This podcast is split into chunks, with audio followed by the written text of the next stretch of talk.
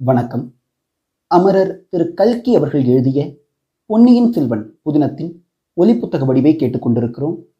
நான் உங்கள் அன்பு நண்பன் ஸ்ரீராம் சீதாபதி. இது உங்கள் உதிராப்பூக்கள் தளம். இணைந்திருங்கள் கதைக்குச் செல்வோம். பாகம் ஒன்று. புது வெள்ளம் அத்தியாயம் நாற்பத்தி நான்கு எல்லாம் அவள் வேலை. மாமல்லபுரத்து மகா சிற்பிகளின் பரம்பரையில் தோன்றிய சிற்பக் கலைஞர் ஒருவர் இப்போது முன்வந்தார். புதிய முறையில் கருங்கற்றலை அமைப்பதற்கு அவருடைய மனோதர்ம கற்பனைப்படி சிறிய பொம்மை கோயில் ஒன்று அவர் செய்து கொண்டு வந்திருந்தார். அதை இப்போது மகாராணியிடம் காட்டினார். அதை பார்த்து மகாராணி மிகவும் வியந்தார். ஆழ்வார்க்கடியானுக்கு அருகில் நின்றவரை பார்த்து பட்டரே இந்த ஆலய அமைப்பு எவ்வளவு சிறப்பாயிருக்கிறது பார்த்தீர்களா? தமிழகத்தில் உள்ள முக்கியமான சிவஸ்தலங்களில் எல்லாம் இம்மாதிரி புது முறையில் ஆலயம் எடுப்பிக்க வேண்டும் என்று என்னுடைய உள்ளத்தில் ஆவல் பொங்குகிறது என்று சொன்னார். தாயே தங்கள் விருப்பம் நிறைவேறுவதில் தடை என்ன இருக்கிறது? தேவாரப்பதிக பாடல் பெற்ற சிவஸ்தலங்களில் இம்மாதிரி கற்றளிகள் எடுப்பிக்கலாம். இந்த ஆலய அமைப்பை பார்த்தவுடனே இது பாடல் பெற்ற ஸ்தலம் என்பதை ஜனங்கள் உணர்ந்து கொள்வார்கள் என்று சொன்னார் ஈசான சிவபட்டர். ஆமாம் அப்பர் பெருமானும் ஞானசம்பந்தரும் சுந்தரமூர்த்தியும் பாடிய பதிகங்களை எல்லாம் சேகரிக்க வேண்டும். அவர்களுடைய பாதங்கள் பட்டு புனிதமாகி அவர்களுடைய பாடல்களினால் தெய்வீகமடைந்த ஸ்தலங்களில் எல்லாம் இம்மாதிரி வானலாவிய விமான கோபுரங்களுடன் கற்றளிகளை எடுக்க வேண்டும். இந்த இரண்டும் தான் என் மனோரதங்கள். இவை நிறைவேறுமா என்று அடிக்கடி ஐயம் உண்டாகிறது. என்னுடைய நாயகர் மட்டும் மேற்கு திசை சென்று அகாலத்தில் இறைவன் திருவடிகளை சேராதிருந்தால் இன்னும் சில காலம் ஜீவித்திருந்தால் என் மனோரதங்கள் எல்லாம் நிறைவேறியிருக்கும். இப்போது மட்டும் என்ன குறைவு தாயே? தாங்கள் நினைத்ததை நினைத்தபடி நிறைவேற்றி தர வேண்டும் என்று சக்கரவர்த்தி கட்டளை பிறப்பித்திருக்கிறார் அல்லவா? அவர்களுடைய புதல்வர்கள் இருவரும் தங்கள் மனத்தில் நினைப்பதற்கு முன்னாலேயே தங்களுக்கு இது விருப்பமாயிருக்கும் என்று ஊகித்தறிந்து அதை நிறைவேற்ற சித்தமாயிருக்கிறார்கள். அப்படி இருக்கும்போது இருந்தாலும் என் மனத்தில் இப்போது அவ்வளவு உற்சாகம் இல்லை ஏதேதோ கேள்விப்படுகிறேன். நான் செய்யும் கோவில் திருப்பணிகளால் அரசாங்க பொக்கிஷம் காலியாகி விடுகிறது என்று சிலர் குறைபடுகிறார்களாம். சிவனுக்கு இவ்வளவு ஆலயங்கள் என்னத்திற்கு என்று கேட்கிறார்களாம். மற்றவர்கள் கேட்பதை பற்றி கவலை இல்லை. காஞ்சியில் உள்ள இளவரசர் கூட இவ்விதம் பெரிய பிராட்டியார் சொல்லிய போது ஆழ்வார்க்கடியான் ஓர் அடி முன்னால் நின்று தாயே அந்த மாதிரி கேட்பவர்களில் அடியேனும் ஒருவன் என்றான். மகாராணி அவனை சற்று வியப்புடன் பார்த்தார் மற்றவர்கள் இது என்ன விபரீதம்? என்ற முகபாவத்துடன் ஆழ்வார்க்கடியானை உற்று நோக்கினார்கள். ஆழ்வார்க்கடியான் மேலும் தொடர்ந்து ஆத்திரம் ததும்பிய குரலில் அன்னையே என் வயிறு கொதிக்கிறதே. இந்த மாதிரி அநியாயம் உண்டா? தர்ம தேவதையின் அவதாரமாக விளங்கும் தாங்கள் இந்த அநீதிக்கு இடம் கொடுக்கலாமா? என்று அலறினான். திருமலையப்பனுக்கு பக்கத்தில் நின்ற ஈசான சிவபட்டர் மகாராணி என் சகோதரன் இப்படித்தான் எதையாவது உளருவான் திடீரென்று அவனுக்கு வெறி வந்துவிடும். தயவு செய்து மன்னித்தொருள வேண்டும் என்றார் அக்காலத்தில் சைவர்களும் வைஷ்ணவர்களும் தனித்தனி சாதியாக பிரிந்திருக்கவில்லை. ஒரே குடும்பத்தில் சைவப்பற்றுள்ளவர்களும் வீர வைஷ்ணவர்களும் இருப்பார்கள். ஒரே பட்டர் சிவன் கோயிலிலும் திருமால் கோயிலிலும் பூஜா கைங்கரியம் செய்வார். ஈசான சிவபட்டர் அத்தகைய பரந்த நோக்கம் கொண்டவர். திருமலையப்பன் அவருடைய ஒன்றுவிட்ட சகோதரன் இருவரும் பரஸ்பரம் மிக்க அன்பு கொண்டவர்கள். ஆகவே தம்பியின் பதற்றமான பேச்சுக்காக ஈசான சிவபட்டர் மகாராணியிடம் மன்னிப்பு கூறினார். தேவி புன்னகை புரிந்து திருமலை சற்று அமைதியாக பேசு. இப்போது என்ன அநியாயம் நடந்துவிட்டது? என்று கேட்டார். அம்மா பேயாண்டியும் கையில் கபாலம் ஏந்தி பிக்ஷை எடுத்து பிழைப்பவனுமாகிய சிவனுக்கு எத்தனை ஆலயங்கள் எத்தனை மாடக் கோயில்கள் எத்தனை கற்றளிகள் உலகத்தையெல்லாம் காத்து ரட்சிக்கும் விஷ்ணுமூர்த்திக்கு ஒரு திருக்கோயில் கூட கிடையாதா? ஒரு பழைய கோயிலை திருப்பணியாவது செய்யக்கூடாதா? என்று திருமலையப்பன் ஓலமிட்டான். அம்மா அகில புவனமும் உய்ய ஆனந்த நடமாடும் பெருமானுக்கு அரங்கமும் அம்பலமும் திருச்சபையும் பொற்சபையும் மாடக்கோயிலும் மதேசூந்த மாளிகையும் வேண்டும். ஓயாமல் தூங்குகிற திருமாலுக்கு ஒரு சிறிய இடம் போதாதா? தீபம் இல்லாத இருட்டரை தானே அவருக்கு வேண்டும். மாடக் கோயில்களும் கற்றளிகளும் என்னத்திற்கு? என்றார் ஈசான சிவபட்டர். அண்ணா ஓயாமல் தூங்கும் பெருமாள் தான் உலகளந்த பெருமாள். மகாபலியை பாதத்தில் அழுத்திய பெருமாள் என்றான் ஆழ்வார்க்கடியான்.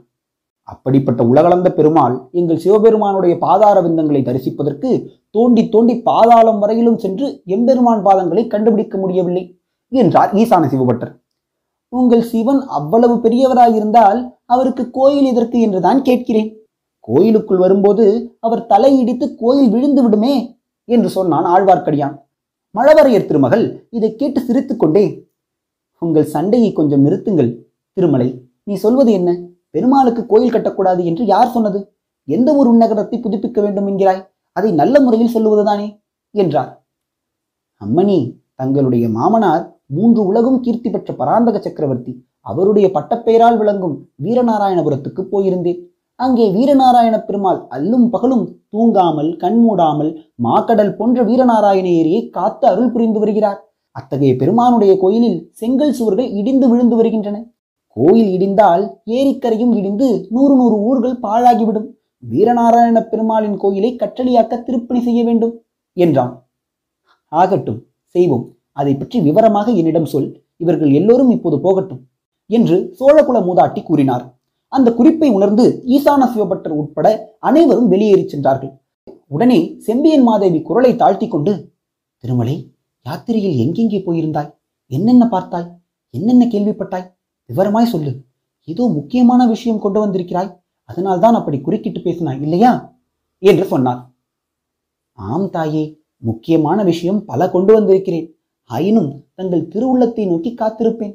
ஆனால் காஞ்சியில் உள்ள இளவரசரை பற்றி ஏதோ சொல்லத் தொடங்கினீர்கள். அதற்காகவே தடை செய்தேன்.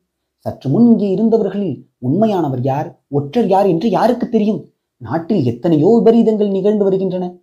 எப்போது யாரால் என்ன துரோகம் நடக்கும் என்று சொல்வதற்கில்லை என்றான் திருமலையப்பன். பெரிய பிராட்டி பெருமூச்சு எறிந்தார். ஒரு குடும்பத்தை சேர்ந்தவர்கள் இரத்த பாசம் உள்ளவர்கள் ஒருவரை ஒருவர் சந்தேகிக்கும்படி ஆகிவிட்டது. ஆதித்த கரிகாலன் ஒரு காலத்தில் என்னிடம் எவ்வளவு விசுவாசம் வைத்திருந்தான். சொந்த தாயை காட்டிலும் நூறு மடங்கு அன்பும் மரியாதையும் கொண்டிருந்தானே. அவன் கூட அல்லவா என் பேரில் ஐயுறும்படி ஆகிவிட்டது. திருமலை என் நாயகருடன் நானும் இந்த மண்ணுலகை விட்டு போயிருந்தால் எவ்வளவு நன்றாயிருக்கும். என்னை வரக்கூடாது என்று தடுத்து விட்டாரே.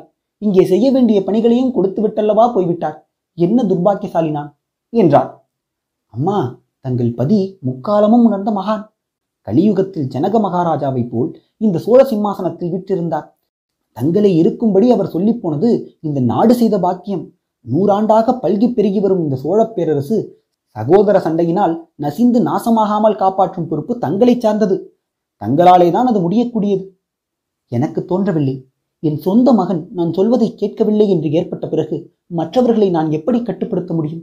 இருக்கட்டும் ஒற்றர்களை பற்றி சொன்னாயே இங்கே யார் ஒற்றர்களை அனுப்பியிருக்க முடியும்? இளவரசன் ஆதித்த கரிகாலன் அனுப்பியிருப்பான் என்று நினைக்கிறாயா? என் பேரில் அவனுக்கு அவ்வளவு அவநம்பிக்கை வந்துவிட்டதா? என்றார் சிவபக்த சிரோமணியான மாதரசி. என்னுடைய இரு காதினாலும் கேட்டேன் தாயே இல்லாவிட்டால் இளவரசர் கரிகாலர் தங்கள் பேரில் ஐயப்படுவார் என்பதை நான் ஒரு நாளும் நம்பியிருக்க மாட்டேன். என்ன கேட்டாய் திருமலை? உன் காதினால் என்ன கேட்டாய்? மாமல்லபுரத்து கற்கோயில் ஒன்றின் அருகில் உட்கார்ந்து அவர்கள் பேசிக் கொண்டிருந்ததை கேட்டேன். அவர்கள் என்றால் யார்? இளவரசர் ஆதித்த கரிகாலர் ஒன்று திருக்கோயிலூர் மலையமான் இரண்டு பல்லவ பார்த்திபேந்திரன் மூன்று. இவர்கள் மூவரும் பேசிக் கொண்டிருந்தார்கள். இருளுடைந்த கற்கோயிலுக்குள் நான் மறைந்திருந்து கேட்டேன். மலையமானும் பார்த்திபேந்திரனும் வெகு ஆத்திரமாய் பேசினார்கள். இரண்டு பழுவேட்டரையர்களும் தங்கள் குமாரர் மதுராந்தகத்தேவரும் சேர்ந்து சதி செய்து சக்கரவர்த்தியை சிறைப்படுத்தி வைத்திருக்கிறார்களாம். அதில் தங்களுக்கும் சம்பந்தம் இருக்கத்தான் வேண்டும் என்று மலையமான் கூறினான். அதை மற்றவர்கள் ஆமோதித்தார்கள். தஞ்சாவூர் மீது படையெடுத்து சென்று சக்கரவர்த்தியை விடுவித்துக் கொண்டு வர வேண்டும் என்று பார்த்திவேந்திரன் சொன்னான். அதையும் மற்ற இருவரும் ஆமோதித்தார்கள். ஆனால் சக்கரவர்த்தியை சண்டையின்றி காஞ்சிபுரத்துக்கு கொண்டு வர இன்னும் ஒரு முயற்சி செய்து பார்க்க வேண்டும் என்று இளவரசர் கூறினார்.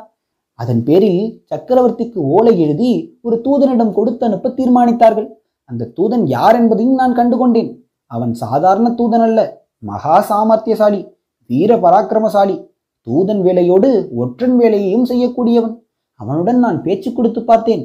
நான் தட்டியில் நுழைந்தால் அவன் கோலத்துக்குள் நுழைய பார்த்தான். அவன் ஒன்றுமே தெரியப்படுத்தாமல் என்னிடமிருந்து பல விஷயங்களை கிரகிக்க பார்த்தான். குடந்தை ஜோதிடர் அவனிடம் தமது கைவரிசையை காட்டினார். அதுவும் பலிக்கவில்லை. பிறகு அவன் தஞ்சாவூருக்கு சென்று சக்கரவர்த்தியிடம் ஓலை கொடுத்து விட்டான் என்று கேள்விப்படுகிறேன். அப்புறம் என்ன நடந்தது? அதற்கு சக்கரவர்த்தி என்ன மறுமொழி சொன்னாராம்? மறுநாளைக்கு விடை எழுதி தருவதாக சொன்னாராம். அதற்குள் அவன் பேரில் பழுவேட்டரையருக்கு ஏதோ சந்தேகம் வந்துவிட்டது. அவர்களுடைய கட்டுக்காவல்களை எல்லாம் மீறிக்கொண்டு அவன் எப்படியோ தப்பித்துச் சென்று விட்டானாம். அப்படியானால் அவன் மிக சாமர்த்தியசாலிதான். சந்தேகமே இல்லை. அப்புறம் நீ என்ன செய்தாய்? காஞ்சிபுரத்திலிருந்து கிளம்பிய பின்? நேரே இங்கு வருவதற்கு புறப்பட்டேன். வழியில் வீரநாராயணபுரத்தில் பெருமாளை தரிசிக்க தங்கினேன். தங்கிய இடத்தில் பெருமாள் அருளினால் ஒரு பெரிய ரகசியத்தை அறியும்படி நேர்ந்தது. அது என்ன? இன்னும் ஒரு ரகசியமா? ஆம் தாயே கடம்பூர் சம்புவரையர் மாளிகையில் அன்று இரவு ஒரு பெரிய விருந்து என்று தெரிந்தது. அந்த விருந்துக்கு பெரிய பழுவேற்றையர் வந்திருந்தார். அவருடன் இளையராணியின் பல்லக்கும் வந்தது. திருமலை எல்லாம் அவளுடைய செயல்தான். இந்த சோழ நாட்டுக்கு இப்போது நேர்ந்திருக்கும் ஆபத்து அந்த பெண்ணால் ஏற்பட்டதுதான். அவளை நீ சந்தித்து பேச முடிந்ததா? முடியவில்லை அம்மா முடியவில்லை. தங்கள் கட்டளையின் பேரில் அந்த பெண் பாம்பை என் சகோதரியாக பாவித்து எத்தனை வருஷம் வளர்த்தேன். எங்கெல்லாம் தேடி அலைந்து பிரபந்த பாசுரங்களை கற்றுக்கொண்டு வந்து அவளுக்கு கற்பித்தேன். அதையெல்லாம் நினைத்து பார்த்தால் என் நெஞ்சம் கொதிக்கிறது. பெரிய பழுவேட்டரையரின் ராணியான பிறகு அவள் என்னை பார்க்க கூட மறுக்கிறாள். அதற்காக வருத்தப்பட்டு என்ன பயன்? இந்த உலகத்து மனிதர்களின் காரியங்கள் இப்படித்தான். நினைப்பது ஒன்றும் நடப்பது ஒன்றுமாக முடிகிறது. அப்புறம் கடம்பூரில் என்ன நடந்தது? பல்லக்கிலே வந்தவள் நந்தினிதான் என்று எண்ணிக்கொண்டு எப்படியாவது அவளை சந்திப்பது அல்லது ஓலை எழுதி அனுப்பியாவது எச்சரிக்கை செய்வது என்ற உத்தேசத்துடன் கடம்பூருக்கு சென்றேன். பெரும் அபாயத்துக்கு துணிந்து கடம்பூர் மாளிகையின் வெளிச்சுவர் ஏறி குதித்தேன். அப்போதுதான் அந்த அதிசயமான மர்ம ரகசியம் தெரிய வந்தது. திருமலை உன் வழக்கமே இப்படித்தான். மேலும் மேலும் ஆவலை கிளப்புவாயை தவிர செய்தியை சொல்ல மாட்டாய். அது என்ன அப்படிப்பட்ட அதிசயமான மர்ம ரகசியம்? மன்னிக்க வேண்டும் தாயே. அதை சொல்லுவதற்கே தயக்கமாயிருக்கிறது. மூடு பள்ளக்கில் இருந்தது பழுவூர் இளையராணி அல்ல. பழுவேட்டரையர் தாம் போகும் இடமெல்லாம் இளையராணியை அழைத்துக் கொண்டு போகிறார் என்று நாம் எல்லோரும் எண்ணிக்கொண்டிருந்தோமே அது பெரிய தவறு. பழுவேட்டரையர் பின் யாரை மூடு பள்ளக்கில் வைத்து அழைத்துப் போகிறார்? அந்த கிழவரின் பெண் சபலத்துக்கு அளவே இல்லையா? மூடு பள்ளக்கில் இருந்தது ஸ்திரீ அல்ல தாயே. ஸ்திரீ இல்லை என்றால் எந்த ஆண்மகன் அப்படி மூடு பள்ளக்கில் மறைந்து கொண்டு வருவான்? மன்னிக்க வேண்டும் அம்மா. மூடு பள்ளக்கில் மறைந்து வந்தது தங்களுடைய திருக்குமாரர் மதுராந்தக தேவர்தான். செம்பியன் மாதேவி சிறிது நேரம் திகைத்து நின்று விட்டார். கடவுளே நான் செய்த குற்றத்துக்கு இவ்வளவு பெரிய தண்டனையா? என்று தமது வாய்க்குள்ளே சொல்லிக் கொண்டார். பிறகு ஆழ்வார்க்கடியான் சம்புவரையர் மாளிகையில் அர்த்தராத்திரியில் நடந்த சதிக்கூட்டத்தை பற்றி சொன்னான். அதை கேட்டு அம்மாதரசி அடைந்த மனத்துயிரை சொல்லி முடியாது. ஐயோ என் மகனே சோழ பேரரசுக்கு இத்தகைய பெருந்தீங்கு உன்னாலேயா ஏற்பட வேண்டும்? என்று புலம்பினார் பின்னர் திருமலை மறுபடியும் என்னை பார்த்துவிட்டு போ. அதற்குள் குந்தவியிடம் பேசி இந்த பெரும் விபத்தை எப்படி தடுக்கலாம் என்று யோசித்து சொல்கிறேன் என்றார் தாயே இளவரசியிடம் கூட தாங்கள் இதை பற்றி பேசாமல் இருப்பது நல்லது. ஏன்? அவளை பற்றி கூட ஐயப்படுகிறாயா என்ன? அது இயற்கைதானே அம்மா. ஆதித்த கரிகாலரின் அருமை சகோதரி தானே அவர். அதனால் என்ன?